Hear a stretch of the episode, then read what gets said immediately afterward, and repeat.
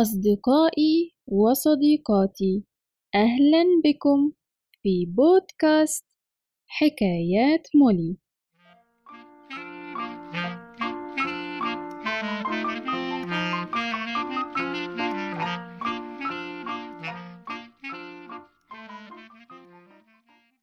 حكايتنا النهاردة بعنوان جدو والبطل.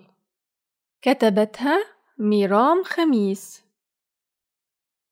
جدو صفوت هو أكتر واحد بحبه وصاحبي جدا.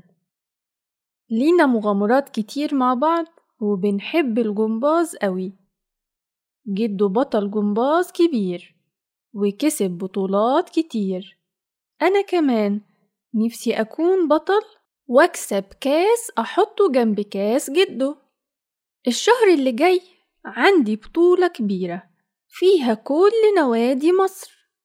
جدو عارف قد إيه نفسي أكسب وأكون بطل زيه ووعدني إنه هيجي معايا كل التمارين ياهو!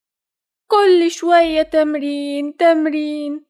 بروح النادي كل يوم حتى في الأجازة وحتى لو نفسي أنام. صحابي بيلعبوا وأنا بتمرن هما بيتفسحوا وأنا برضو بتمرن. ما فوتش ولا مرة واحدة. وبحلم باليوم اللي هرجع بالكاس الكبير وأحطه جنب كاس جده. أخيرا وبعد أيام من التدريب بقيت بعرف أعمل كل حركاتي كويس. وكنت مبسوط جدا. فعزمت قرايبي كلهم ييجوا يتفرجوا عليا. صحيت بدري جدا يوم البطولة. وكنت أول واحد في النادي. قبل ما نبدأ سلمت على أحمد وحسن وقلت لهم حظ سعيد يا رب كلنا نلعب كويس. أحمد كان أول واحد يلعب. أنا شفته في بطولات كتير وبحب حركاته. واحد اتنين هوب! كان شاطر جدا. زي كل مرة. حسن كان اللاعب التاني. هو برضه رشيق ولعبه مميز. واحد اتنين هوب أول ما خلص كله سقف. لجنة التحكيم إدت أحمد عشرة على عشرة وحسن كان أقل بدرجة. أخيرا جه دوري مرة واحدة قلقت افرض خسرت. عملت أول حركة كويس. تاني حركة كويس. تالت واحدة هوب وقعت غلط على الأرض. لأ أنا أكيد خسرت. كده مش هكون البطل. سمعت صوت الميكروفون. وهما بيفتحوه علشان يقولوا النتيجة. خفت جدا.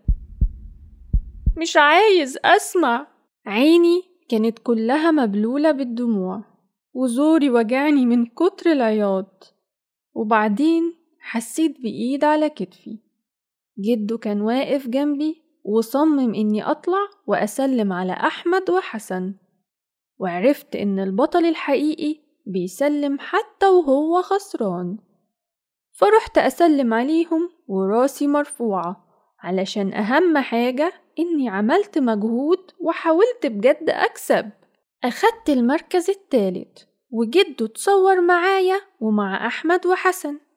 وبعد ما خلصنا جده لعب معايا كتير لحد ما بقيت أحسن ومش زعلان من الخسارة. وإحنا بنلعب شفت أحمد ورحت أتفرج على الكاس وأبارك له. ولما جه وقت المروح طلبت من جده طلب واحد أخير إني أروح أسجل في البطولة الدولية الجاية للجمباز وأكيد هكون مستعد. وإنتوا كمان يا أصحابي بتحبوا تلعبوا رياضة إيه؟ ابعتولي على اللينك الموجود في صندوق الوصف. وبكده حبايبي الحلوين نكون وصلنا لنهاية حكايتنا النهاردة. ونقول توتة توتة خلصت الحدودة. حلوة ولا مردودة؟